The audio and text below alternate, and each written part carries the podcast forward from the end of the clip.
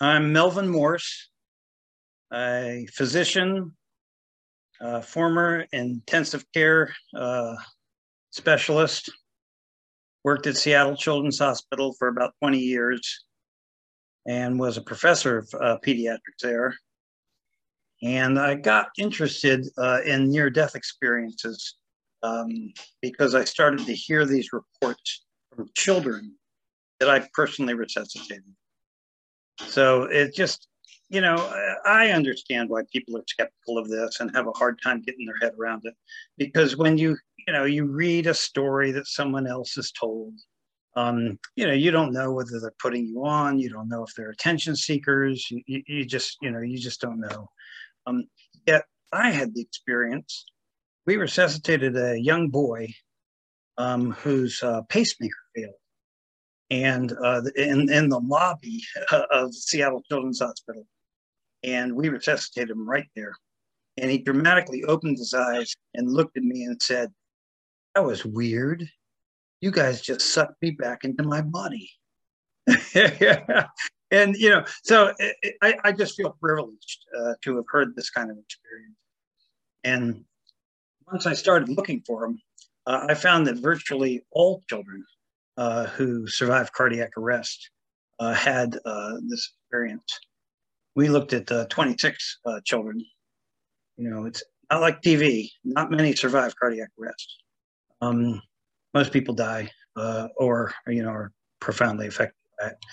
So over a 15 year period, we found 26 children who survived, and 24 of them had something like near death experience. And, and it just, you know, I, wow. I mean, you know, it really uh, set off a lifelong uh, search uh, for me. The one uh, boy. Um, every one of these experiences is different, by the way. Uh, so you know that's another thing that uh, you know studying children. they're not culturally conditioned, you know, so they're not going down. some went down tunnels, but you know they're not you know all the same story over and over again. Um, anyway, this uh, boy said that he accidentally got into the animal heaven, and then uh, he was relocated to the human heaven. And he told me about his various experiences there. And then he says to me, "But was it real? Because if it is real, you tell all the old people." And so that's what I've spent most of my career doing is trying to figure out if these experiences are real. And know, short answer, yeah, you bet. They're absolutely real. Um, you know, I think that's the best that can be said about it, too. I, uh, you know, I, I have been on these various uh, Facebook uh, groups, etc., and I understand all the various this, that, and the other. I, I think that if those obscure the fact that these experiences are real, um, and I think uh, ultimately uh, very hard to understand because they come from each person's uh, personal psychology. But uh, I'll I'll tell you, this little girl, um, she had infectious mononucleosis that infected her heart, and so, I mean, she was resuscitated. We took a needle and stuck it in her heart, and to inject uh, epinephrine, you know, uh, life-saving medication so she's near death. That's near death. And afterwards, uh, she tells me about seeing her grandmother. And she goes, I was just so shocked to see her, you know, because she had died. She's like, and then she said to me, and then I was back. And so I said, Well, what do you mean you were back? And she said, That's what I'm trying to figure out. I think that you know that that really sums it up, and and again makes me. I feel I have an obligation to share these experiences with people because I never heard uh, this young girl tell her story like that again. You know, I had that experience that you know of her. That's what I'm trying to figure out. You know, six months later when she's telling the story you know i was out of my body i was you know i mean because once she starts to learn about near death experiences and she hears what other people's experiences are like uh, you know you know obviously um, she's going to you know change uh, uh, you know to fit with you know people think a near-death experience should be. But at that first time where she said hi, then I was back. That's what I'm trying to figure out. You know, you know that's completely authentic. You know that really happened. So, what questions do you have for me? I mean, I've really, um, I'll, if you want, I can briefly sketch my career for you. Um, my, I, I went about this in a very systematic way, and I've published in all the uh, mainstream medical journals. I published in the Lancet. I published in the American Medical Association's pediatric journals. Uh, so I don't have any trouble publishing uh, these sort of articles. And you know, I'm always I always laugh when you know people are saying, "But that's not science," and you know, this is you know pseudoscience, etc. Well, you know, the American Medical Association's pediatric journals don't publish uh, uh, you know, that's all there is to it. Um, so uh, here's what we did. The first thing we wanted to know was did drugs or um, the, various psychological stresses of being in a, in a, scary intensive care unit, lack of oxygen to the brain, etc. Did they cause these experiences? And so we did a really nice study in which we compared our children who survived cardiac arrest with identical children who had the same lack of oxygen in their you know bloodstream, uh, also intubated, also in the scary intensive care unit, also treated with all the same medication. The only difference being they weren't near death. Um, and, and many of them were afraid they were going to die. Uh, we, we don't see uh, epiglottitis anymore. Uh, that's a pretty, pretty scary disease. Um, but it, it's a swelling uh, of your windpipe, and people who have it think they're going to die. And uh, we, we studied uh, quite a few children who had epiglottitis, and they didn't have these experiences. So these are not fear death experiences. So that was the first study I did. So then I was wondering, well, what happens to people after they have this experience? And I discovered something very interesting. They, um, they sort of have a post-traumatic bliss, the bliss syndrome. Uh, when they grow up, they tend to give more money to charity. Um, they spend more time in, uh, you know, with uh, uh, in solitary meditation or just taking walks on the beach, or you know, many of them didn't describe it as meditation. They would say, well, "I just go to the park and sit for a while." Um, they had more psychic experiences uh, than our control populations. Um, they gave more money to charity. We looked at their uh, tax returns. Um, you know, they were really uh, profoundly changed by this experience. And basically, to sum it up, if you have a near-death experience, you become a really nice person. Um, you know, so so that's the great secret of the near-death experience. Be nice, spend time with your family. Um, try not, you know, be judgmental. They very little judgmental, and no fear of death. So we gave them death anxiety, uh, and you know, we we studied. We actually studied uh, five different control groups to give you an idea of you know how rigorous we wanted to be. We uh, looked at uh, you know people that uh, were you know traumatized in you know car wrecks or you know nearly drowned, uh, but again not near death, and you know they didn't have this transformation. Um, we looked at people that are deeply spiritual, uh, you know, you know, you know, etc. Um, so uh, they're just we documented that they're nice people. And, and, and that's really it. Uh, you know they uh, they tended to be spiritual but not religious. Um, and and you know these are all children that have experiences. I, will just tell you one thing. If, if you wonder what the great mystery of life is um, i uh, this boy i resuscitated and then i studied him uh, 15 years later. And so I resuscitated him. and he says to me that during his experience, he was told, Go back, Bobby. You have a job to do. So I was young then. I was, you know, in my 30s. You know, I was kind of jaded about all this. And when you do intensive care unit medicine, you know, you can get callous. And so I'm thinking to myself, right, you got a job, you're going to cure cancer, you're going to, you know, save the world, etc. You know, all right, so so I'll you know I'll bite. You know, tell me. So so what's your big job? What, what's your job? I asked him 15 years later. He looks at me and he goes, "I already told you what my job was." um, he had a small construction company that he hired all his high school uh, buddies. And he says, you know, I mean, those numbnuts, they wouldn't, they wouldn't be able to work. Uh, they wouldn't be able to support their families if it weren't for me. so, so that's, you know, that's the, the big secret. Um, you know, that, yeah, we all have a reason for living. Uh, we all have, uh, I, I, I uh, talked to another, uh, uh, you know, young man and then interviewed him later. He says, you know, similar kind of thing. Um, you know, I know I've been really important, very important in life. I said, well, what was it? He said, well, I don't know what it was.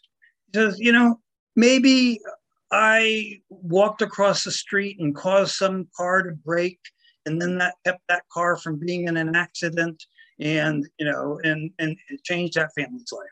That I don't know what it was, but I know that we're all interconnected. We're all here for not reasons to learn lessons of love. Okay, so we showed that. So we showed that the experience is real. It happens to people when they die. Um, so, well, think about that. So that means the process of death is that um, at the point of death, you have an expanded sense of consciousness that goes beyond your physical body. You know, I always thought, and I think most uh, you know medical scientists think, you know, when you, your brain dies, your consciousness just winks out.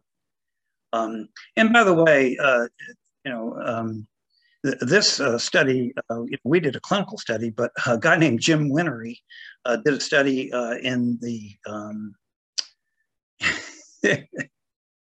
only the military can do this kind of study. They took uh, fighter pilots and they whirled them in a centrifuge really fast to try to understand what are the G forces, you know, that they can, uh, you know, survive. Um, so they don't want to build their aircraft to go faster than humans can fly them. So they whirl them to the point of death.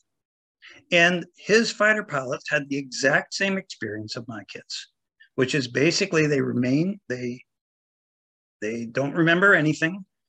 You know, the girl I stuck the needle in her heart, you know, she didn't even remember coming to my office. Um, so that's the short-term memory gets lost, as we know it does in trauma. And then these fighter pilots, at the very point where it was determined that blood flow was stopping, you know, and they had to shut down the centrifuge, consciousness returned. And they had something very similar to your death experience. Body experiences, you know, uh, bright lights, etc. Okay, so it really happens to us when we die, transforms our life. We learn that um, life is here, you know, we're, we're here to learn lessons of love and that our ordinary pursuits are what is important. Uh, and you know, try to be nice. Um, all right. So my next question was, so when children die, they have this experience of entering into a domain in which all information exists. And adults describe this well. Uh, and it's timeless and it's spaceless.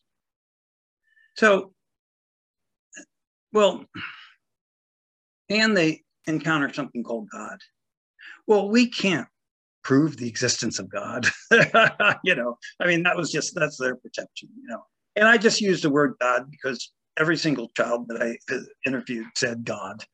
Um, you know, they didn't say a higher power, blah, blah. Um, uh, you know, um, eh, so, you know, I, so great working with kids. I can just tell you that much.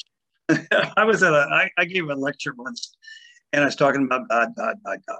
And a woman came up to me afterwards and she said, You know, your lecture was like so terrible. Uh, I don't believe in God. I believe in a higher power. I mean, you know, so that's why it's great to talk to kids because you know they, they don't they, they have more. Yeah, they don't worry about definitions. Right, a more simplistic and real view of life. Okay, so I can't. We can't.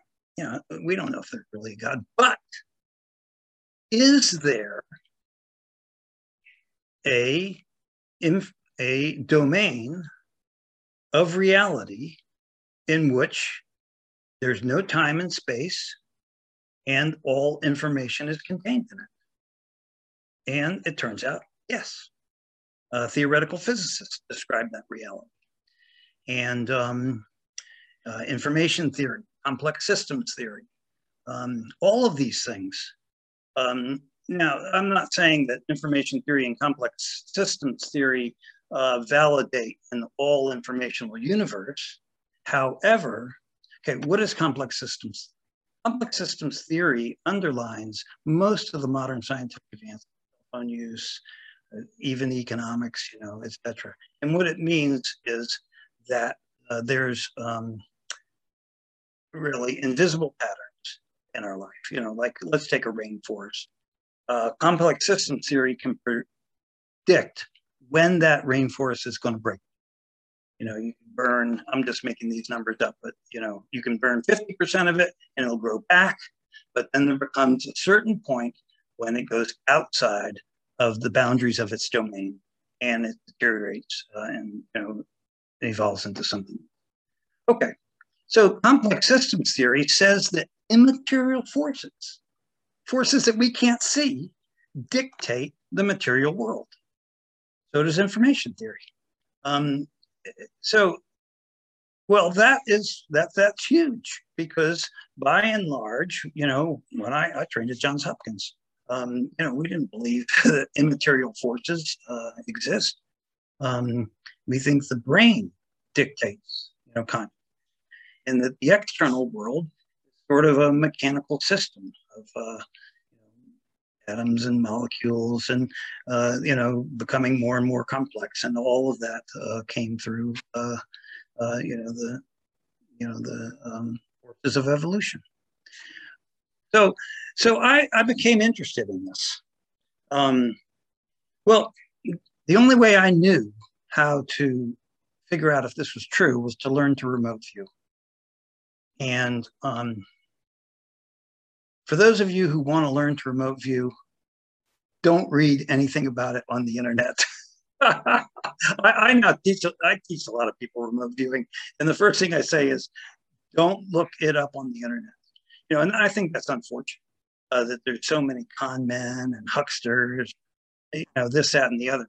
There's probably only maybe I'm going to guess three or four thousand people in this country uh, who can uh, reliably or remote view to the military standards. And uh, of course, the military has been remote viewing for, I don't know, 30 years. Uh, they certainly get funded for it every year, uh, one way or another. So, you know, obviously uh, they think it works. Um, but uh, I went to the military remote viewers and uh, learned to remote. And it's just a startling, disorienting experience and I learned firsthand that there is, in fact, an informational universe that uh, we, you know, the, the, the, the, lessons I learned from remote viewing were exactly what the children told me about the near. Okay, so what's remote viewing? Well, I'll just give you an example. Um, let's say I want you to remote view the Eiffel Tower. All right, so I'll make up a eight digit number that corresponds to the Eiffel. So as soon as I do that, in the informational universe, that number is now, it's like the address of the Eiffel. Okay, I can then give you just the number, nothing else. Just that number. And it's a protocol that takes, I don't know, an hour and a half.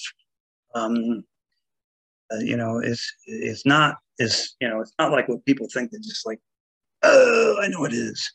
Uh, in fact, those types of experiences are specifically discarded uh, in military remote. Um, and you go through that protocol, and sure enough, at the end of it, um, you have described the Eiffel Tower. Uh, you haven't named it because, of course, names are what we humans, you know, I mean, those of you who read the Bible remember that God told Adam to name everything. So when you go into the informational universe, nothing has a name, but otherwise you can completely describe it so that, you know, anybody can look at your description and say, wow, that looks like the Eiffel Tower, doesn't it?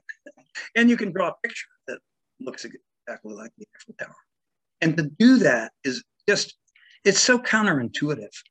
I mean, it, it really seems impossible. Um, and yet, it's real. I mean, and and I I think it's so counterintuitive. You know, I've worked with lots of people that don't believe it, and I'll, I'll tell you what what happens. Here's a typical thing. You know, um, this happened recently on Facebook, but it's happened to me dozens of times. People will say, "Well, if remote remote viewing is real, then you know I have something in my house remote." I've seen a lot of so, that. Yeah. So then I go ahead and remote view it. In fact, um, uh, I did a demonstration uh, for uh, the uh, it's called the uh, Spiritist Society, and they had me do it right on stage. And you know, so I'm like thinking, oh my God, what if I can't do it? But I did. Um, and by and large, those demonstrations completely unconvincing. I wouldn't say anybody that has, has seen those demonstrations and goes, wow, the informational universe, you know. and more importantly, those who've experienced this informational universe through remote viewing, they think that they encounter God. So I personally have never had. You know, I, I sort of have the, I don't know, I just stick to the protocol and it worked. Um, but it's not unusual for uh, uh, me to uh, teach someone to remote view. And, and that's a whole different thing than demonstrating it for them. When they actually do it themselves, sure enough, they tell me basically, I mean, it's really word for word what the children tell me. And that's why it's nice that I'm able to hear these experiences directly from the children because it has a, a validation and, and a, you know, a sense of awe and, uh, you know, I realize now that, you know, on some level, we know everything. And, and God was, you know, God was talking to me. And I've even flipped around the other way. I, I, was working with this one woman and she couldn't remote view. She, she wouldn't follow the protocol. And I'm just like, oh my God. Because mostly, I would say, I, I don't know, uh, just about everybody that I teach to remote view can. Um, but anyway, she didn't. So then I just said to her, this is very religious. I said, well, just have God tell you the answer. You know, pray.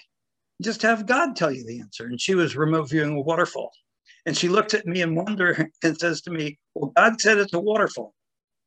So remember, she's starting from an eight digit number. That could be anything. I mean, it could be anywhere in the world. It could be a person. It could be a disease state. I mean, you know, so this is, you know, my my professors at Johns Hopkins used to say, coincidence is the tool of the lazy mind. so people that are just saying, "Oh, it's, you know, a lucky guess on her part. She just guessed that it was the uh, you know waterfall." they have lazy minds. Um, that's that's for sure. Okay, so learned your remote view, and you know, so uh, you know, and I think that's you know, at least for me, that's as far as you know. I don't think you need to go any further, but um, just the knowledge that we'll all have this experience when we die. And I know you want to ask me a question. Let me just finish one thought, Darren. Um, here's the deal when I started this research, um, Raymond Moody, by the way, is my brother-in-law and one of my best friends. Um, so you know, he wrote the original book uh, for, on adult near-death experiences. You know, and he challenged me to uh, do a study on children. Um, it was thought that these experiences were crazy. You know, that people didn't, um, you know, they, they were mentally ill or something you know, they're just making this up. Well, we've come a long way from that. Um, you know, through, uh, you know, I think through uh, my research and others, um, Mario Beauregard at the University of Montreal, um, you know, have shown that there's specific areas in the brain that permit us to have spiritual experience. So now the objection that I hear is, well, doesn't your brain just create this when you're dying? So you have, on the one hand, you have people that saying, wow, I had a near death experience when I died and I learned so much from it. And then now, you know, 20 years later, people don't say, oh, you're crazy. They say, well, didn't that just happen in your brain? I mean, isn't there a part of your brain that just causes that experience when you, die? Well, Darren, they're saying the same thing. they just don't realize it because they're just, you know, most people aren't up on, on modern neuroscience. But yeah, everything happens in our brain. Every single experience we have, our, our brain is just sitting, you know, it's like, you know, sitting in darkness, just getting sensory input from the outside world. If it gets that sensory input through remote viewing, it does the same thing with it. If a blind person gets visual sensory input through, you know, uh, these tactile vests they put on them, starts having visual uh, experiences. Uh, so, so it doesn't even depend on the receptor organ for the brain to make sense of things. Every experience we have is caused by the brain. And yet I don't hear people say, well, uh, you know, uh, you know, I don't, I don't know, you know, uh, I saw you walking the other day, and that was just your brain doing it. you know, I, I mean, so so that's right. These are not after death experiences. These don't happen to people that are brain dead. Um, they certainly come as close to death as you possibly can get. Uh, I'm not disputing that, and there have been studies of, uh, uh, you know, people that flatline their EEG, but they still have some residual brain activity.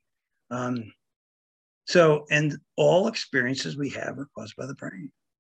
So, stop struggling against. You know, uh, this is going to happen to everyone. I mean, so, but I think there's some people. I mean, let's face it. If I was suddenly joined by an angel, Darren, and he sat next to me said, you know, Dr. Morse is right. well, some people would see that as proof, and other people would say, you know, well, that was just some sort of mass hallucination. I mean, each person has their own right to do with this information what they will. Um, but I think you're really missing out. Um, the, you know, the, you're you're missing out on the lessons it teaches about. And it, since most people have had spiritual experience, um, you know, all that happens is people start to doubt their own. Okay, that's sorry. that's fine.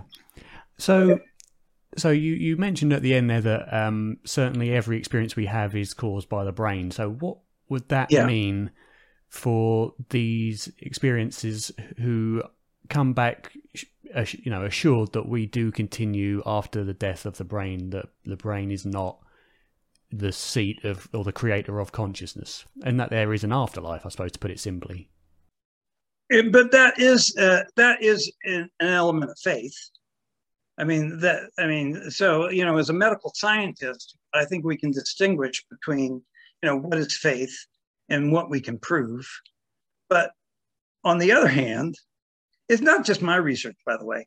This research has been in the scientific and medical literature for over a hundred years and not published in the New Age, you know, journal, but published in the American Heart Association's uh, journal called Heart. They, you know, a hundred years ago, um, published a paper saying that when people die, they perceive a transcendental state Okay, so so I mean, let's just think about it, Darren. All right, so when you die, you're going to your consciousness expands beyond the boundaries of your body. um, many people have out of body experiences, many don't. Um, much of it is cultural conditioning. Absolutely. People in Micronesia have different experiences than people in Africa. We studied people in Japan and they have very different experiences. So, of course, you know, everybody has experience of reality. And you think you see God, you're given a, an, a, a hug. One, a, a physician friend of mine said it the best. He said, when you die, you don't die alone. So if you have a loved one, you know, who's been murdered, he he had was in the process of being murdered, um, you know, and you're afraid of what's happening to them, you know, you can be secure that they're dying in an endless sea of love. And you know, and and that alone is very comforting to people. Uh, I, I have hundreds of letters from uh, mothers mostly who say, you know, I just hated what you did to my son when he was dying. You know, you took him into this room, you stuck him full of needles, you put tubes in him, you know, and now I see from your research that he wasn't feeling any of it, you know, that he was having. Okay, so, all right, so that's what happens when we die. And we know it from experimental research from Jim Whinnery's research on naval pilots. Well, I mean, I, I don't know. I mean, I think you have to pretty much uh, have no common sense whatsoever. If, if, if when people die, uh, they see God, have an expanded sense of consciousness, suddenly realize that their life was about learning lessons of love, and even if they're Nazi prison guards, get a hug and say, Good job, you did your best. Um, well, that certainly sounds like you're going to live.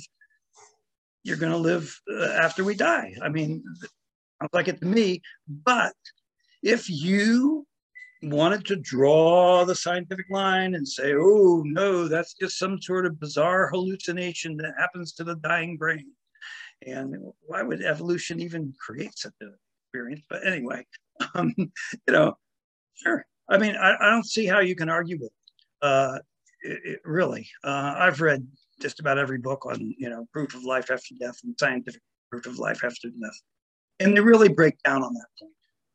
They just you know that I mean, it, you know, if if you choose to not see, you know, like for for example, Darren, um, I, I don't know, you're in the UK, so you tell me that you know, uh, I'll bet you would tell me that there's actually a Tower of London. Mm-hmm. Oh, I, I bet you have. You know, if I wanted to, I could certainly say, you know, come on, prove it. You know, you just, you know, this is some weird hallucination that you're having. Um, and you could not prove to me that there's an Eiffel Tower. I mean, you could send me pictures and I could tell you they were doctored photos or photoshopped or you could, uh, you know, you could show me other people talking about the experience, just like the near death experience. You know, we could have a club of people that have actually seen the Eiffel Tower and uh, you could have me go to their lectures and conferences. And it, sure i mean if i don't believe it i don't believe it. I mean, that's all there is to it. But you have to be i mean let, us just be real. You have to pretty be thick-headed. If if you don't think that a child that told me that, that she saw jesus sitting on a log and uh, you know told her um, that uh, you know that you could come with her with with him but you'd never see your mother and father again. And uh, you know you'd never realize your potential on this earth. Well i don't know so uh, that's a pretty and think i mean that's a pretty weird hallucination to have anyway um, hallucinations mean a dysfunction of the brain you know i mean but if, if you want to believe that that girl is just you know, just making up some story, uh, you know, then I, I don't see it. I don't, I certainly don't feel I can it. And nor have I seen any uh, compelling arguments against it. Uh, Bob Bigelow just had a, uh, uh a, um, a competition. Yeah, I had yeah. a competition for life after death. I read them all. I, I didn't think any of them proved that. Uh, I think they make a compelling case for it. I think that certainly they uh, there's one guy on the internet i'm just blocking on his name but he's great he says the evidence for a near death experience would be accepted in a court of law so you know but i think that i want to believe it i don't think that you know it's kind of like remote viewing you know um, i notice these people they, they want me to remote view for them then i do it then they just I don't know they just dismiss it, you know. But they never want to learn themselves, and that's why I uh, learned to remote view because I, I, felt the same way. I felt I couldn't, you know. And like I said, I would say, you know, the mili- military is only trained. Well, it's in terms of thousands. civilians uh, who can reliably remote view. So I understand why people don't believe it because I mean we have 380 million people in the country, and uh, you know, and I'm telling you everything on the internet about uh, remote viewing is garbage. So that's a long answer to your question. I, you know, but I hope it was helpful because you really, you know, I, I would, people would say these intense spiritual experiences, and then they would say, but it wasn't science. You know, I know that it didn't really happen. And the opposite has happened to me. I, I've talked to skeptics, and after really talking to them, I discover that they have had a spiritual experience that could start a religion. Um, you know, uh, but you know, I'll give. Uh, I have a neuroscientist friend who just told me this is all you know, BS, and um, so I started to talk to him, and sure enough, he had a profound near-death experience when he was 12 years old, and then he told uh, that he was uh, in the Catholic Church. He told the priest about it, and the priest called his parents up and said, "He's saying he sees God, and you know that that's not the way it works. You know, you know, eh, don't don't come around here, uh, you know, spouting uh, this uh, kind of nonsense." And so that just made him so angry, but you know, he didn't embrace his own experience. And so that just makes me sad. I, I feel sad that um, oddly enough, it's that people don't understand the science.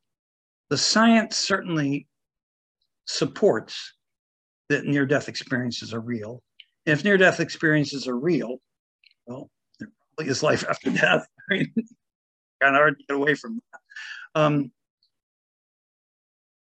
but there's a lot of people out there that are, I think their anger comes because they have unresolved spiritual. But I've given up you know, now I think, you know, everybody, we're here to learn lessons of love. Everybody has their own path. Um, so it, it, still makes me sad. Uh, read these kinds of uh, experiences and the way people are, uh, you know, really dismissive of their own spirituality. Our, our culture doesn't nurse spirituality either. So, um, you know, it, um, it, it, doesn't. We, we don't. Uh, so, you know, not like I think other cultures. Um, certainly uh, India and uh, you know Tibet. You know they meditated for a thousand years. so okay, let's think about that, Darren. So you would have to say, agree that they are the masters of consciousness. I mean, they meditated for a thousand years, over a thousand years. Our country's only been around for a couple hundred years.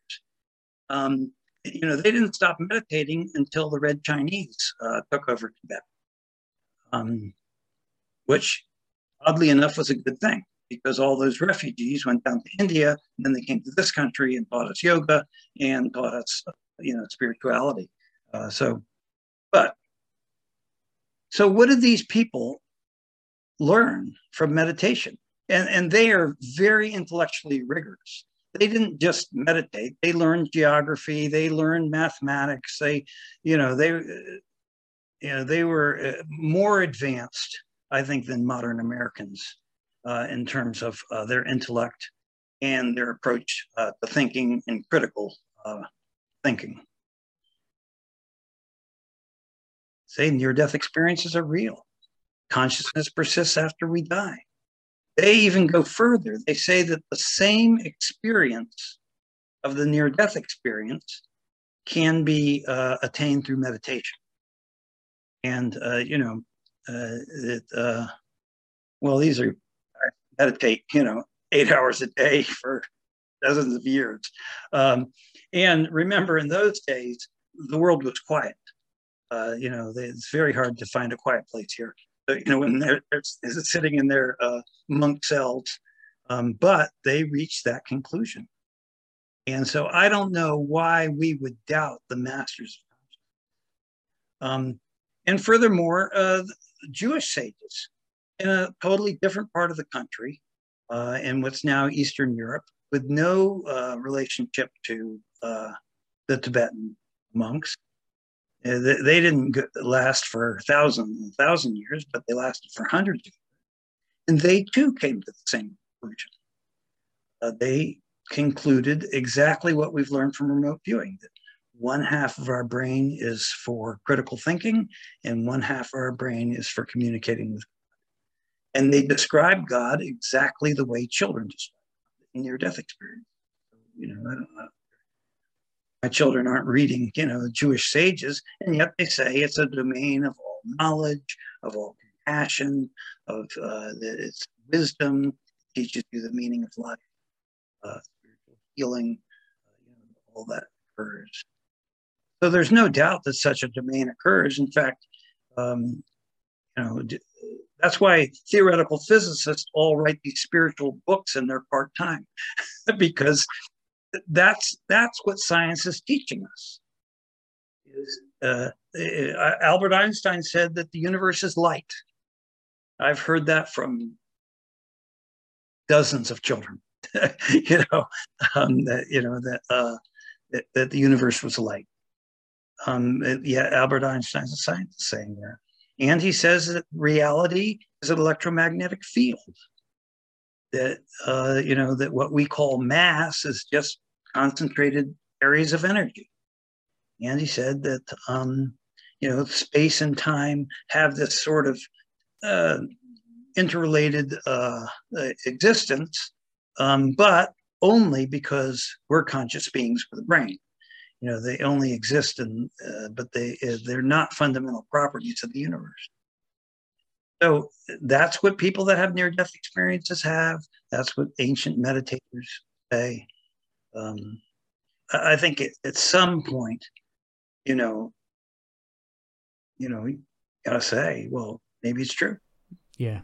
So how do you think that those teachings and i'm assuming that and i'm going to assume that personally um, your belief is that we do continue after physical the physical death of the brain.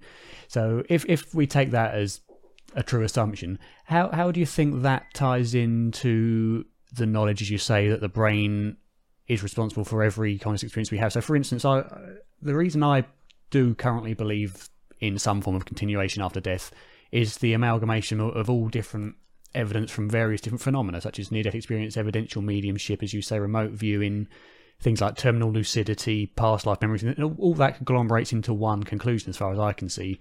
Um, and yeah, I, I would consider the brain to be kind of, as you say, the brain creates. Oh, drop my fly swat. Um, brain, the brain creates conscious experience, but I would say it creates the content of conscious experience in the physical form, not the the yeah. sense of being itself. So it's more of a um, was it Huxley that said it's a reducing valve.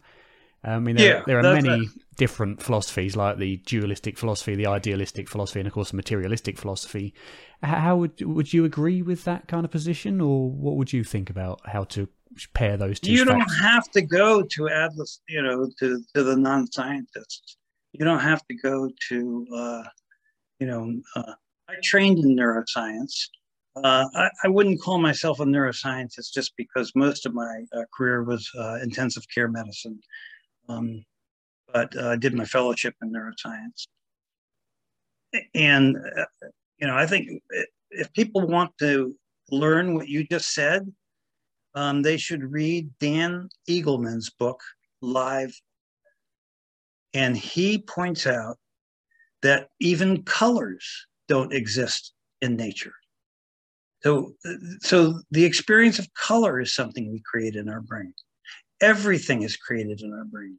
Our, our brain creates a model of the universe and then it's constantly checking, you know, against that model. And think about it. Uh, you know, he he did a PBS series, and he's just so thoughtful um, you know, that uh, explaining this issue that the brain creates everything. So for example, why aren't we nauseous when we walk down the street?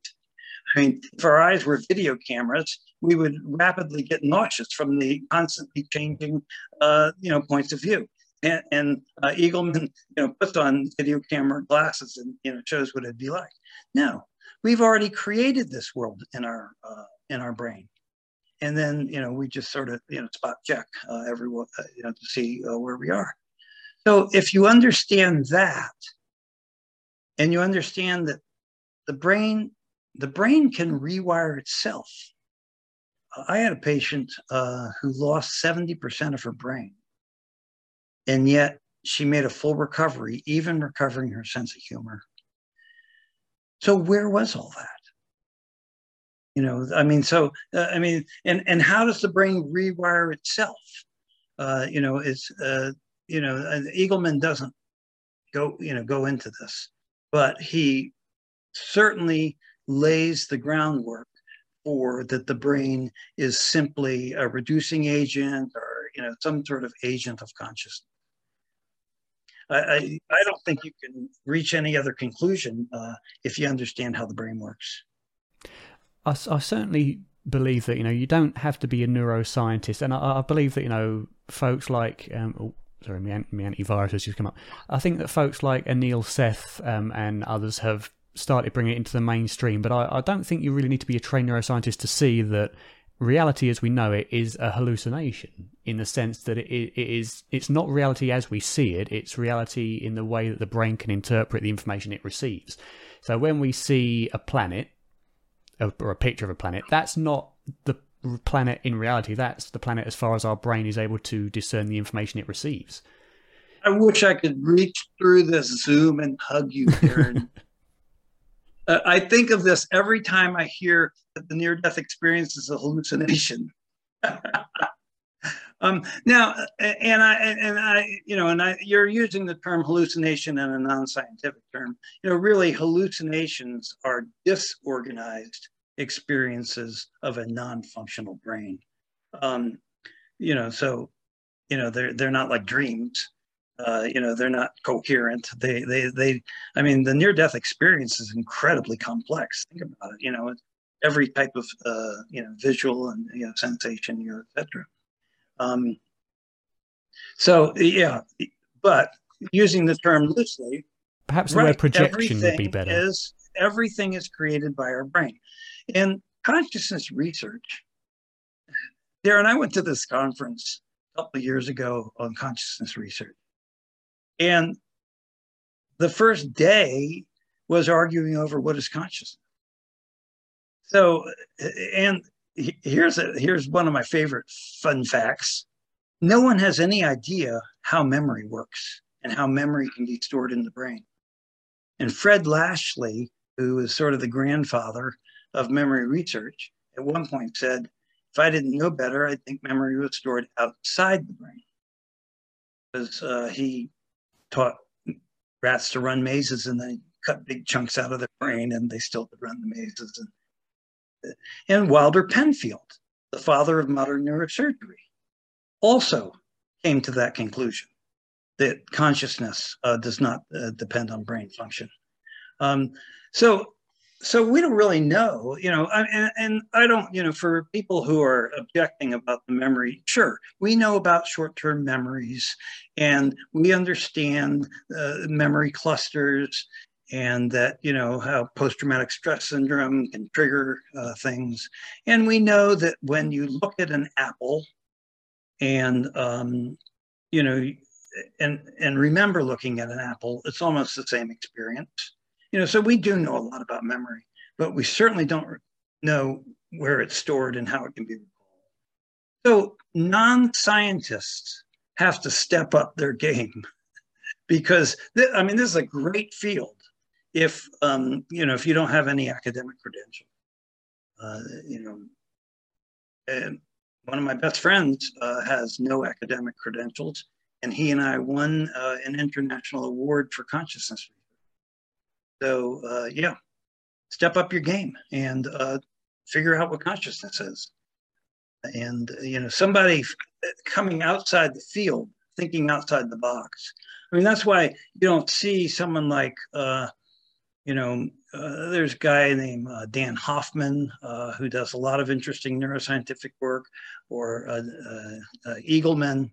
Um, but they're staying in their lanes they're not, you know, they're they're not integrating the knowledge of the near death experience. They're not integrating how remote viewing works uh, into their, uh, you know, into into their work. So, and they probably never will. Um, you know, the academic world being what it was, I was an intensive care unit doctor. So that helped me, you know, so I could publish lots of stuff. And I did most of my was mainstream uh, work, but I have any number of colleagues that have uh, gone into uh, consciousness research, um, you know, exploring, you know, so-called paranormal stuff and etc., who get shut down by their universities. So it, it has to come from uh, amateurs, but but here's an example of the contribution that we can make. Okay. Uh, in the book Livewire, Eagleman says, we cannot imagine a color we cannot see. He makes that flat statement. And yet, I've had a girl who had a near death experience who made that exact same statement, except she said, Where I was in heaven, I could see colors that I've never seen before. So, by Eagleman's criteria, since he states, I mean, that's that is a sentence in his book. We can't imagine a color we can't see. So, by Eagleman's criteria, that tells us her experience is real because she's describing colors that she couldn't possibly describe if she hadn't actually seen them. And it all goes back to what you were saying originally. Since our brain creates reality, yeah, you know, uh, we can only create a reality that, uh, you know, that comes to us uh, with our sensor, uh, you know, sensory organs. And we can't just uh, uh, imagine stuff.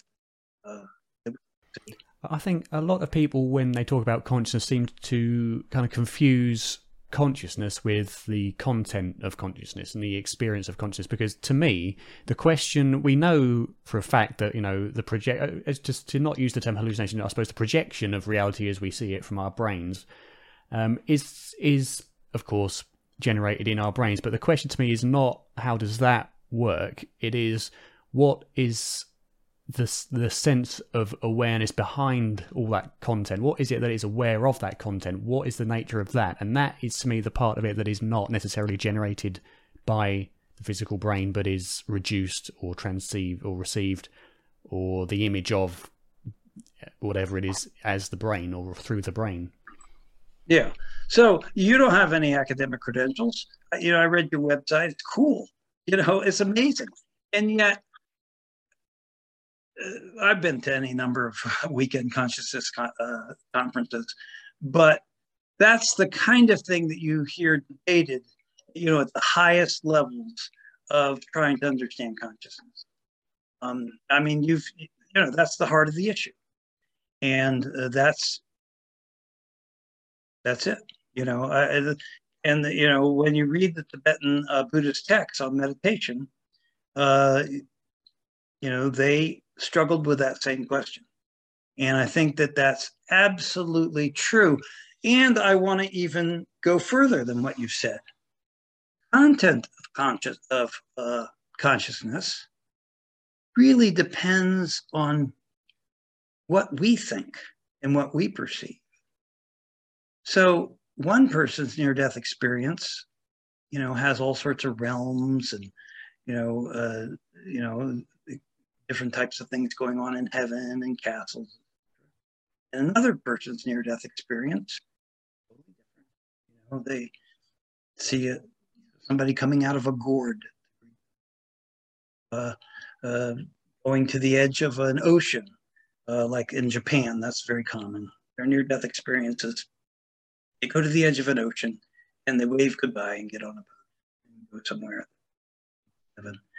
So yeah, that's the content. And yet there clearly is something behind the content.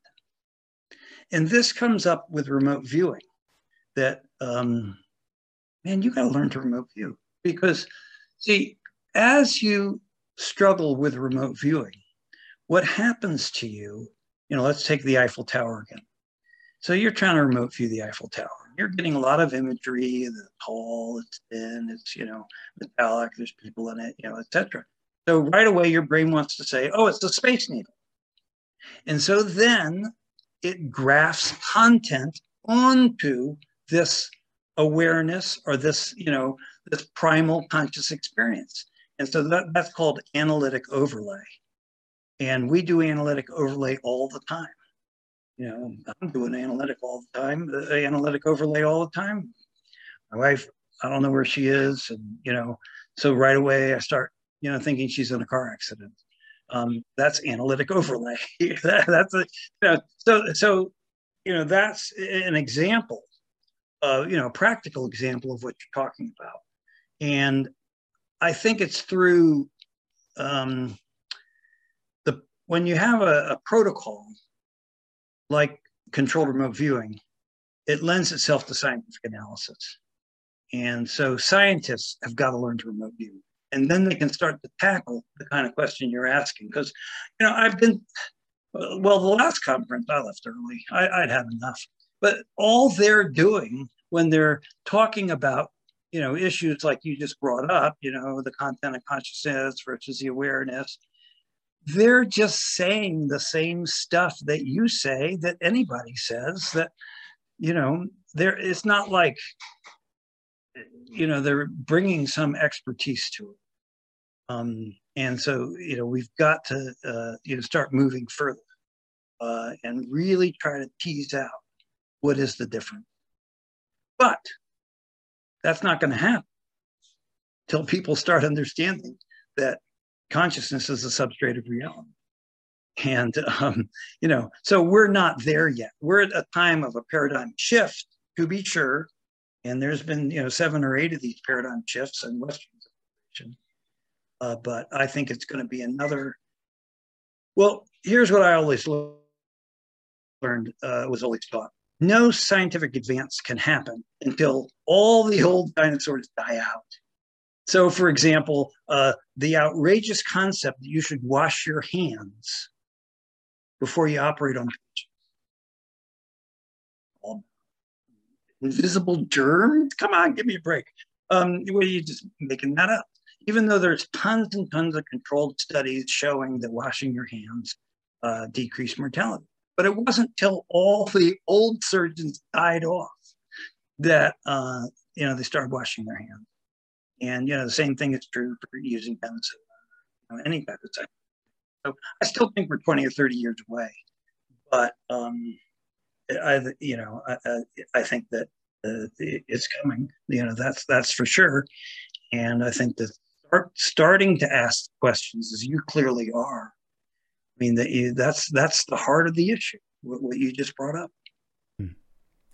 Um, so, in terms of kind of the science of remote viewing, and it is something that I'd love to learn, you know, properly. But as you say, there's so many scammers and, and unofficial versions of it out there; it's difficult to find. But in terms of, of the studies of remote viewing, I spoke with um, uh, Stephan Schwartz. I'm sure you probably yeah, and he, he seems to be almost uh, the, the, the father of scientific study of remote viewing. What kind of um, scientific research has been done to validate the reality of it? Do something about the beeping. It, there's, you know, I'm at home, you know, like That's we all fine. are. That's fine. um, okay, so I'm so glad you got Stephan Schwartz on. I don't think anybody's more familiar with the literature than Stephan Schwartz. I don't know if he still has this on his webpage. But he even has studies showing that, um, you know, he, he's sort of a collector of studies. And he's got a study showing that um, uh, bacteria work cooperatively in what seemed to be, uh, you know, some sort of consciousness uh, existing between them. When birds turn in flight, um, you know, the same kind of thing. You know, it happens if they have some sort of telepathic awareness. Um, so, but controlled remote viewing studies, you know, I, I, I unfortunately, uh, I think that probably I've done. Well, there's a PEAR lab. There's a guy named Bob Jahn, who's an engineer uh, at um, professor emeritus of engineering uh, at Princeton University. he did tons of studies uh, on viewing. And uh, I, with a group called IRVA, did an interesting study in which we tried to systematically, you know, give uh, subjects, uh, you know, targets, you know, give six people the same target and, you know, see percentage of them. Um, we did an interesting study in which we infected uh, tomato plants uh, with the tobacco mosaic virus. And uh, we showed in that study that the controlled remote viewing protocol was really the only protocol that works. Um, the other protocols, you know, well, we even did a sham, a sham uh, controlled remote viewing protocol in which we just sort of jumbled up all the elements, um, you know, just to see if, you know, but, um, you know, that people, uh, you know, these various, we, we took all the protocols you see on the internet and we have people that just felt, you know, they have intuition. And oddly enough, uh, they usually thought they were right. Um, you know, I, you you got to really, I, I, don't know. Well, that's what you know. Remote viewing puts your feet to the fire. You get a number, and then you see whether you got it or not. So, unfortunately, we we had one guy said, oh, I, I got every single one right and uh, now he's 50 50 you know uh, he didn't get them all right. He got half of them right just you know that, that you would expect if people were guessing. So uh, you know there's a lot of work that needs to be done uh, in the documentation i could um, unfortunately it comes out of the military. It has a uh, you know there's a lot of secrecy involved um, and has a culture and they're not interested in public studies. They're not academics. Okay, so let, us get back to um, near death experiences for a moment. So I'm interested in one of the main aspects of near death experiences that made me really consider the reality of them as opposed to just being neurochemical effect of a dying brain is the the veridical perception aspect of them um, veridical perception during the out of body um, stage. For example, you know, and there are many that, or at least more than enough, that have taken place documented while the brain was, as you say, flatlined or in a state where it should certainly not be able to produce lucid consciousness or consciousness at all. For example, the Pam Reynolds case, um, which I'm sure you probably are aware of. Um, what are your thoughts on that kind of phenomena? Did you hear of any in your child um, reports or elsewhere? Tons, and tons of them. Um, so veridical tell me what that word means again. Veridical perception. it was um, it was coined by Dr. Jan Holden, um, and it means effectively where you where they come out of their physical body and are able to report um, report events that take place accurately, whether it be kind of around their physical body or in the next room or in the next state or wherever else, okay. where they shouldn't be able to, basically. Yeah. Okay. Um, let me start by saying. Uh, uh, on Unsolved Mysteries, uh, uh, we presented uh, that kind of thing. Um, I've documented any number of those kinds of cases. Uh, children frequently had them. Um, and, uh, you know, like you say, you know, right. Um, George Ritchie, uh, one of the early pioneers in remote viewing, etc. But okay, now I've said that, so I've reassured you. I believe it's real. Blah blah blah. Okay, Aaron, we now have to stitch together those beautiful insights that you had earlier with this information. There's no body to go out of. We just create this current perception that we're sort of behind our eyes with a video camera. That happens to just be um, I, I, think uh, 70 or 80% of humans have that perception. Um, there's primitive tribes uh, which don't have that perception, which have a sort of out of body state all the time. And uh, they have a kind of a, sort of a spatial sense because they're in, uh, you know, primarily in jungles. So they need to know uh, where they are. And their language is very interesting. You know, we say, hi, how are you doing? They say, where are you? you know, and and and where are you headed? Uh, and uh, you know, um, they have more complex language, so they spend a lot of time on that. And when people go to live with these people, they start to develop that same sense of consciousness. And I heard uh, one of these uh, uh, women on uh, NPR was describing it. And she said it suddenly became very weird that she sort of had this sense of being out of her body and seeing a little dot. It was her that was moving around um, just because she was in a culture in which everybody else did that. And, you know, so there's no way that she could have any kind of meaningful social relationship with uh, people who have a very different uh, reference uh, for reality. So it's when we say that it's all models, that we have an internal model. Well, that's what we mean. So that means that the out of body experience is just a different model. That's why when I said to you, I just say it's an expanded sense of consciousness that you know they're they're going more into the informational universe so they're picking up more information to put into their mental model but the out of body experience uh, first of all lots of people have out of body experiences and are not near death um, lots of people uh, just wake up in the middle of the night and take a little stroll and um, you know look back and see their body so, and they're not near death. Um, so, you know, and there really didn't, you know, there was like back in the 18th century, um, a lot of silver cord experience. You know, people are sort of tethered to their body by a silver. So I always like to tell uh, Raymond that uh, his tunnel swallowed up the silver cord because we don't hear those kinds of experiences. And Michael Sabom did an interesting study um, of his, he's a, a, cardiologist of his patients. And, you know, uh, you know, uh, I can't remember, I'm just making these numbers up. A significant portion of them did not have uh, an out of body experience. So, uh, you know, I don't see that as any way, you know, that's just another way that the brain is modeling reality.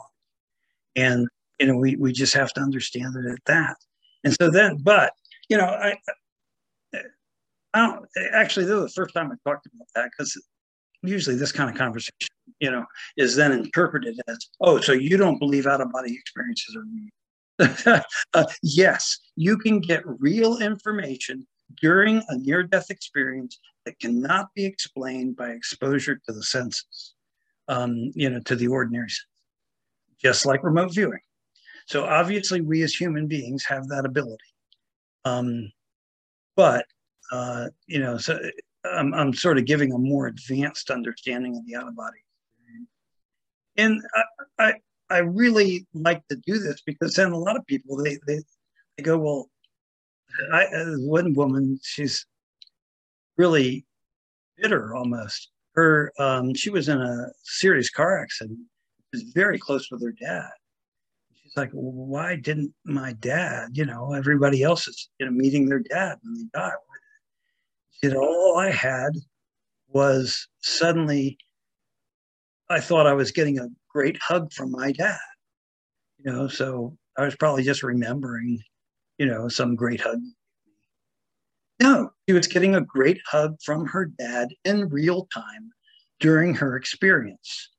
And I think she's um, just you know, but the out of body experience isn't that floating out of your body, going down a tunnel, and then seeing a light and meeting dead relatives. Well, sure, uh, Westerners have that experience quite a bit. Um, I've worked with prisoners, um, taught them from remote view, uh, have uh, heard their near-death experiences, and you know that often can't read, um, and they have very different experience. Uh, yet they are certainly perceiving things that are outside uh, the fear body. I'll tell you a funny one. Um, uh, I, this office nurse that I worked with, I was in pediatric intensive care, but you just sort of, you know, you meet all the intensive care uh, folk. So um, she's um, she's telling uh in front of the uh, you know nurse and doctor talking in front of the patient, and um, she's telling how she already averted him, brought him back to life. And the guy pipes up and he says, "No, you didn't." He said, "Your machine wasn't even plugged in." Remember, he's strapped on a gurney. And by the way, we close their eyes, Karen. So people who think that this is some sort of, you know, that the, the, the, light is the operating room light or something like that, we keep their eyes shut. We don't, we don't want, you know, dirt falling in their eyes and stuff. Um, so he, he says, your machine wasn't even plugged in. so obviously that was outside his point of uh, point of uh, view. And sure enough, um, yeah, they, they, they, they sheepishly uh, come back and say, well, you were right. Uh, the machine wasn't plugged in. Um, you know, and then, you know, in the hubbub of resuscitation, etc., it, you can certainly put the paddles on somebody and not realize you're not doing anything. Hmm. So I suppose the question then becomes, again, referring back to what we said earlier about the brain creating the the projection of reality as we see it. How then can it be that if the perceptions that people are seeing outside of the body or from a different perspective of the awareness, which isn't the content of consciousness, but is the awareness of it, how are they seeing information in the projected reality that our brain is creating and yet not from the point of view of sensory input to the brain? So, so yeah. Yeah. If you know what I mean. So, you know, that's that, that's why then we have to turn to the neuroscientists. And so uh, I, cannot recommend this book. It, it's easy to read. Um, and he did a PBS series on the brain as well, so you can just watch it. But he makes the point very clearly that the brain takes any input and makes sense of it and creates a model from it. So I, I sort of quickly went over, but he does this fascinating uh, thing where he, people who are blind, he takes a video camera and then those signals are translated into just bumps on their chest with a tactile vest. And that information is decoded by the brain as visual information. And he says in there very clearly, I mean, as in in a single sentence, that the brain makes sense of any information that comes to it from any source. Now, of course, he's not you know he's not thinking of the source of remote viewing he's not thinking of the you know the expanded sense of consciousness awareness which exposes us to um, uh, you know uh, to more information and it doesn't surprise me that people create a model of being out of the brain because that sort of makes sense when you're you're suddenly starting to perceive information from all around you, well, sure, then you've got to revise your model. You got to start seeing, you know, as if you're. Uh, but again, I have the advantage of these are patients that by and large are resuscitated myself, heard their stories for the first time that they told anyone. And sure, um, you know, one young man told me that uh, during his near death experience, he was headed toward this tunnel. He looked down and he saw his grandfather hugging his mom. Uh, the grandfather had come from out of town. Uh, the young man had no idea uh, and no expectation that his grandfather would be there. That kind of stuff happens all the time. Uh, a, a, an adult uh, that I interviewed, um, she was I think seven or eight uh, consecutive cardiac arrests. She uh, couldn't communicate with anybody in the waiting room, you know, her immediate family. She just, you know, they were so anxious and, you know, filled with their own emotions that she couldn't get through to them. So she went to her home. She gave information uh, to her son who was there. And then the son came and told them all, you know, by the way, mom says she's all right. And sure enough, when mom woke up, you know, she validates the story by saying, you know, sure. But remember that this reality is timeless and spaceless. So this is just, I mean, this is just her mental model of, you know, that she traveled to the home. I mean, the soul's not a gaseous vapor that uh, you know that it's sort of like wisp of smoke that you know then can sort of move around all on their own. Uh, it's not like that at all. It's an informational universe. Our brain is a reducing agent, as you said, and it's just as simple as that. And we take whatever information uh, that we get and we create mental models. And if they're right, and uh, I certainly believe wholeheartedly that children who have near death experiences, when they say, We're here to learn lessons of love, and we study them 50 years later, sure enough, their lives embody the idea of learning lessons of love. Um, well, so that makes sense. I mean, we have to interact with people we have to have some domain of reality in which we can learn these lessons. We have to uh, have emotions, be angry. Um, I've done uh, things that certainly I'm not proud of. Uh, you know, the, you know, and um, that's how we learn our lessons. I mean, it's just you know, and and we can't learn them unless we have the system of a brain inside a biological body that can interact with something that we perceive as reality.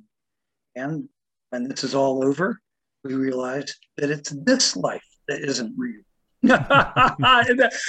Again, everything I just learned so much from kids. I just, I, I just think it's my mission to share with people what I learned from kids. Because one kid says to me, he makes this exact same point, and then he goes, "Yeah, th- you know, this is real, but that other place was realer than real. And that's a very common report, especially from children and both and adults as well who experience near death experiences. I wonder, a lot of people, when they think of death, the first thing they're concerned about is never seeing their loved ones again. And yet, as you say, especially in Western culture, we hear of near death experiences in which they do meet their loved ones, and that seems to be backed up by things like evidential mediumship and various things like that, where information is given that the medium themselves didn't know, and perhaps only the the relative and the person, the sitter, knew, um, which seems to validate the possibility that there is some form of reunion that can that, that the loved one still exists in another form. What do you think to that kind of experience? Do you think that those who visit their or find their loved ones after death are genuinely their loved ones? Yeah so this is where i'm putting my energies now. You know I, am sort of done you know I, I, gave you my sequence and I, I, think at least for me that's as far as i can go. Um, you know these these experiences are real and this informational reality that's filled with unconditional love is real and seems to be the substrate of real. So now we don't have to talk about the other side. We don't have to, um, you know, uh, bring in a lot of woo woo paranormal science because 80% of the matter in the universe is invisible to us. And it's not like it's in some other place, it's right here. So 80% of the matter of reality is intermingled with this reality we see. So we have no idea what uh, that uh, reality is, is going on, but it certainly uh, would be then a fertile place uh, for people um, to, uh, you know, to go when they leave this universe. Maybe they've got other lessons to learn, and those are other domains. Um, you know, they're with the same subatomic particles that are in this reality that we see uh, they're not identical ones, but they're, you know, in the same family. Quarks, uh, you know, have all you know, certain quarks that are in this reality, and there's certain quarks that are the basis of other realities. So, and this is what I was telling you before that just my heart breaks when when people don't see the obvious that there obviously is something else. And you don't have to look to evidential mediumship. About uh, easily 50% of American spouses see or perceive uh, their uh, loved one after he or she dies. uh, 75% in other cultures, Japanese culture, have that experience. But in this culture, they're just dismissed as a crazy widow's fantasies. You know, they're just they're just dismissed. And you know, that's why I'm so firm on the scientific backing of the near-death experience. Because if near-death experiences are real, then all these other experiences are real. I mean, you know, I mean, it's just a whole different way of looking at reality. And when I work with grieving parents, you know, you know, I talk to them about this. They have to pay attention. They have to um, be aware because sometimes uh, the message comes better. Uh, I had uh, one um, parents of a patient who felt that them getting a parking space at a particular moment was an intervention. And I see no reason not to believe it. Um, it, you know, why not? Um, my mother, since she knows that I'm a concrete thinker and you know don't really i don't know this stuff is hard for me to believe. Um, so uh, she told me that she would uh, send me dimes um, you know after she passed to communicate with me. And i can't tell you how many times i have found dimes in places where there's no dimes where there's no way that a dime could get there. And um, yeah, I mean, so if people, you have to open your hearts and open your minds because you are having these experiences. And by and large, communications do um, in my experience.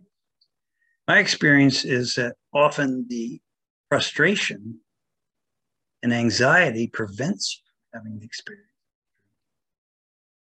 That's very, but um, just, you know, look around is, um, and, you know, sometimes I think that mediums cloud the issue uh, because, uh, you know, then there's a controversy. Are they real? Are they con artists? Are they doing cold reads? Are they, you know, whereas uh, I find that um, most people either have these experiences, grieving parents, or they can have them.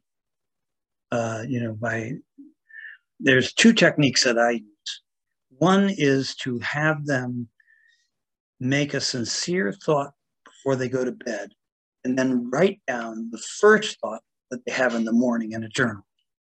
Do this, you know, for weeks, and by and large, they start to see a communication coming. Other uh, way I do uh, is to encourage is to, for people to engage in rituals which are meaningful to their loved one. So, for example, this young man died in a motorcycle accident. Um, his uh, habit was to come home from school and then he and his mom would talk for an hour and she'd bake cookies and you know all this kind of thing so um, I, I encouraged her to do that even though you know uh, you know, he obviously wasn't present, just to recreate that experience. And sure enough, a communication. So yeah, uh, uh, that's a long answer to say yes. You know, I, I think that uh, after death communications are an obvious, um, uh, you know, uh, I guess you know, building on the knowledge that near-death experiences are real. Okay, great. So I think the last thing I'd like to go into is more on a personal basis and just confirm you're definitely happy to go into this area. Mm-hmm. Okay, perfect. Because I think uh, I know the internet, and a lot of people will kind of use try to use your past as a way to kind of discredit your work. So, w- would you like to just kind of go over 2012? What what happened? Yeah, I was in a really a terrible marriage uh, with um, uh, I had a midlife crisis. Married a woman 17 years younger than me, um, you know, and it came with all that that was involved. I had uh, retired from medicine um, as taking a drug called interferon uh, and this is a makes you really angry and irritable.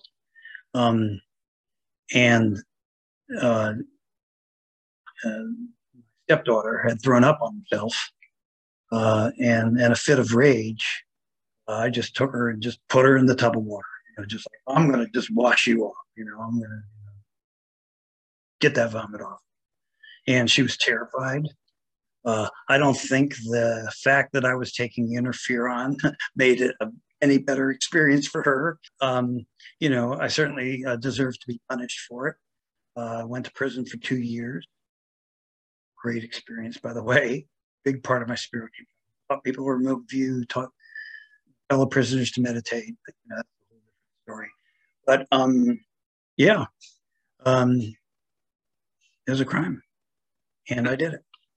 Uh, so, you know, well, I, I just want to say one thing since you mentioned dinner. So, already, okay, so that's what happened. So this somehow got turned into that I was waterboarding her, and um, uh, and it was like crazy. I mean, you know, it, it, you could argue that it's very difficult for me to get a fair trial. Luckily, I had a great jury um, who got it right. But I was then charged with four counts of waterboarding. Um, and, uh, you know, and those, uh, you know, uh, convicted me of misdemeanor, you know, being with her uh, while I was washing her hair. But, certainly, you know, I wasn't uh, convicted of uh, torturing her. Um, and so, you know, unfortunately, you know, a lot of that, uh, you know, went crazy. And then, you know, the way the world is, it's not like somebody comes afterwards and cleans up and says, "Oh, by the way, he didn't, he didn't actually waterboard her. Oops, our bad." Um, he really just got uh, angry because she threw up on herself and uh, behaved in a totally, uh, you know, and one act of violence can undo a lifetime of good work. You know so one act of anger could do that. So you know that's people have to assess that for themselves. Uh, I, I, haven't personally uh, you know had um, you know i'm still invited to lectures. When i got out i was afraid that i'd be ostracized and i was welcomed back to the various uh, research you know and research partners you know etc um, my family, you know, they completely understood. My brother wrote to me every day when I was in prison. And and I learned so much. Darren, I learned that I have eight friends. And they weren't even who I thought they were. and I bet, well, I can just tell you, you don't know who your friends are. I don't think anybody has until that so that's great. I mean, I learned that I had eight friends. And, you know, my trial was about the whole waterboarding and all that kind of stuff. But I never denied what I did, uh, that I was convicted of. And, you know, I've made restitution and I have a good relationship uh, with my stepdaughter now. Really touched that, uh, you know, that uh, she lets me hold my grandchild and uh, you know, and lets me be the grandchild since not really my biological child. And you know, so I've done that work, and you know, that's important work to. do. I mean, you, you can't just literally say, "Oh, I'm learning lessons in love." You have to actually learn them. Mm. And it shows and in the actions more than the words. Yeah, I you know, I'll tell you this much. You know, I told you how remote viewing taught me that um, you know that near death experiences, or at least that aspect of it, are real.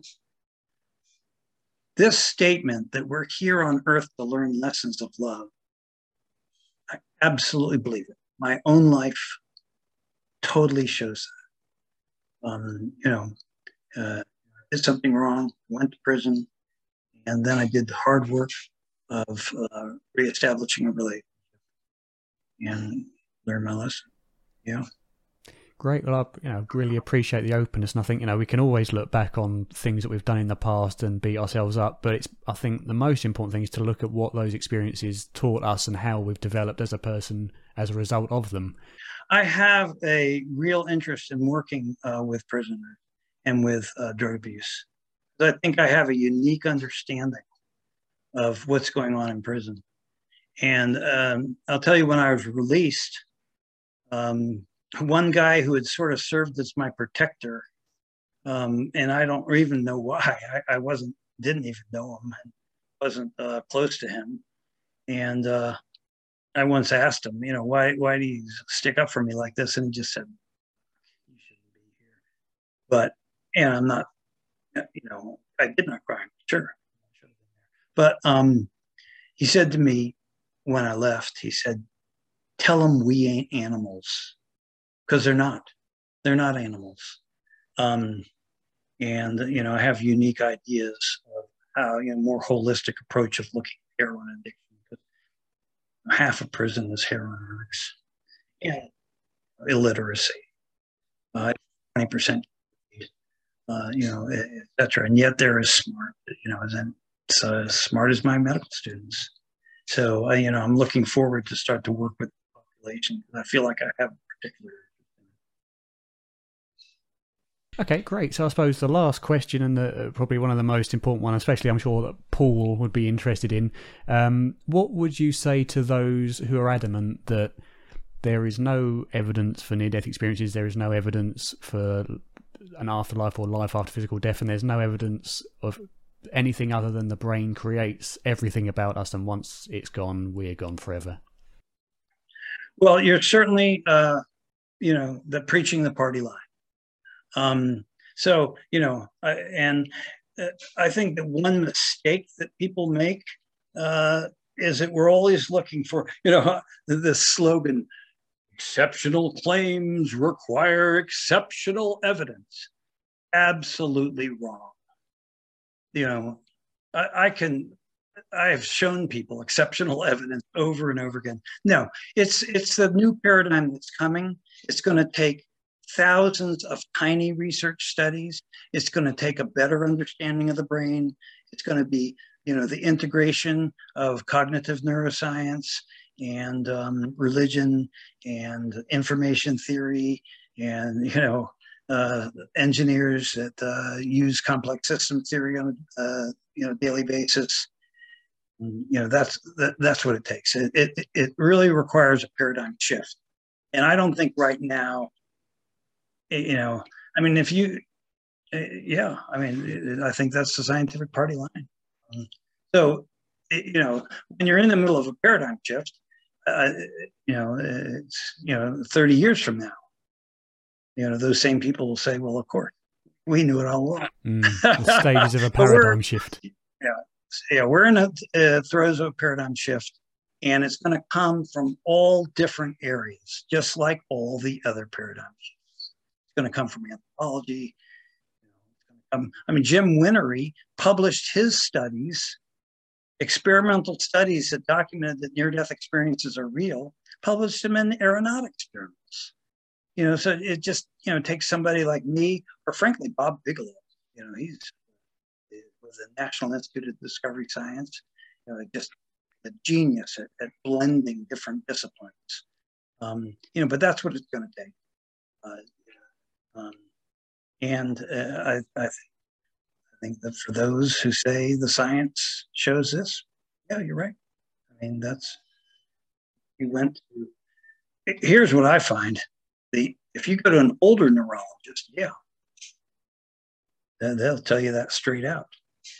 But younger neurologists are fascinated by it. I think that any neuroscientist and neurologist, you know, that's under 40 years old, sure, they might still have the party line, but they're, you know, now they talk about the mind, brain, body as one unit. You know, well, once you start to talk about the mind, brain, body, and that's routinely talked about in the neuroscience circle, um, you know, uh, uh, you're getting pretty close uh, to um, that, uh, you know, that the mind uh, could be. And, and by the way, um, the world's most respected scientist is named Robert Lanza. He, he developed cloning when he was 13 years old and, and went to Harvard University and started showing him what he was doing at home. Um, he's just brilliant. And uh, he absolutely believes that consciousness uh, dictates of reality. So I mean, I, you know, but again, uh, you know, most of his reasoning, he's published it in American Scientist, and it's not the new Rue Journal. Um, and, uh, you know, published there. So it's creeping into mainstream science with, yeah, as you say, yeah. Robert Lanza, biocentrism. But it, even so, you know, he certainly received a lot of backlash for even daring to to put his views across, which you know, unfortunately, yeah. did seem to turn him from being one of the most respected or the most respected scientist on the planet to being ridiculed for no good reason other than you know given a, part, a, a, a opinion which goes against the mainstream current understandings. Right. Mm and it shows you why I'm sure a lot of people, and you wonder how many scientists, you know, brilliant scientists do hold these beliefs but don't dare voice them. That's like when I was at Seattle Children's Hospital. During the day, everybody'd say, yes, what's this about? You know, come on, you know, what's your study about? You know, nuts. Um, the head of the ICU and the head of the Department of Neurology, uh, you know, were my uh, partners uh, in that research by the way. But then at night, they would call me up and tell me amazing stories. So you're absolutely right.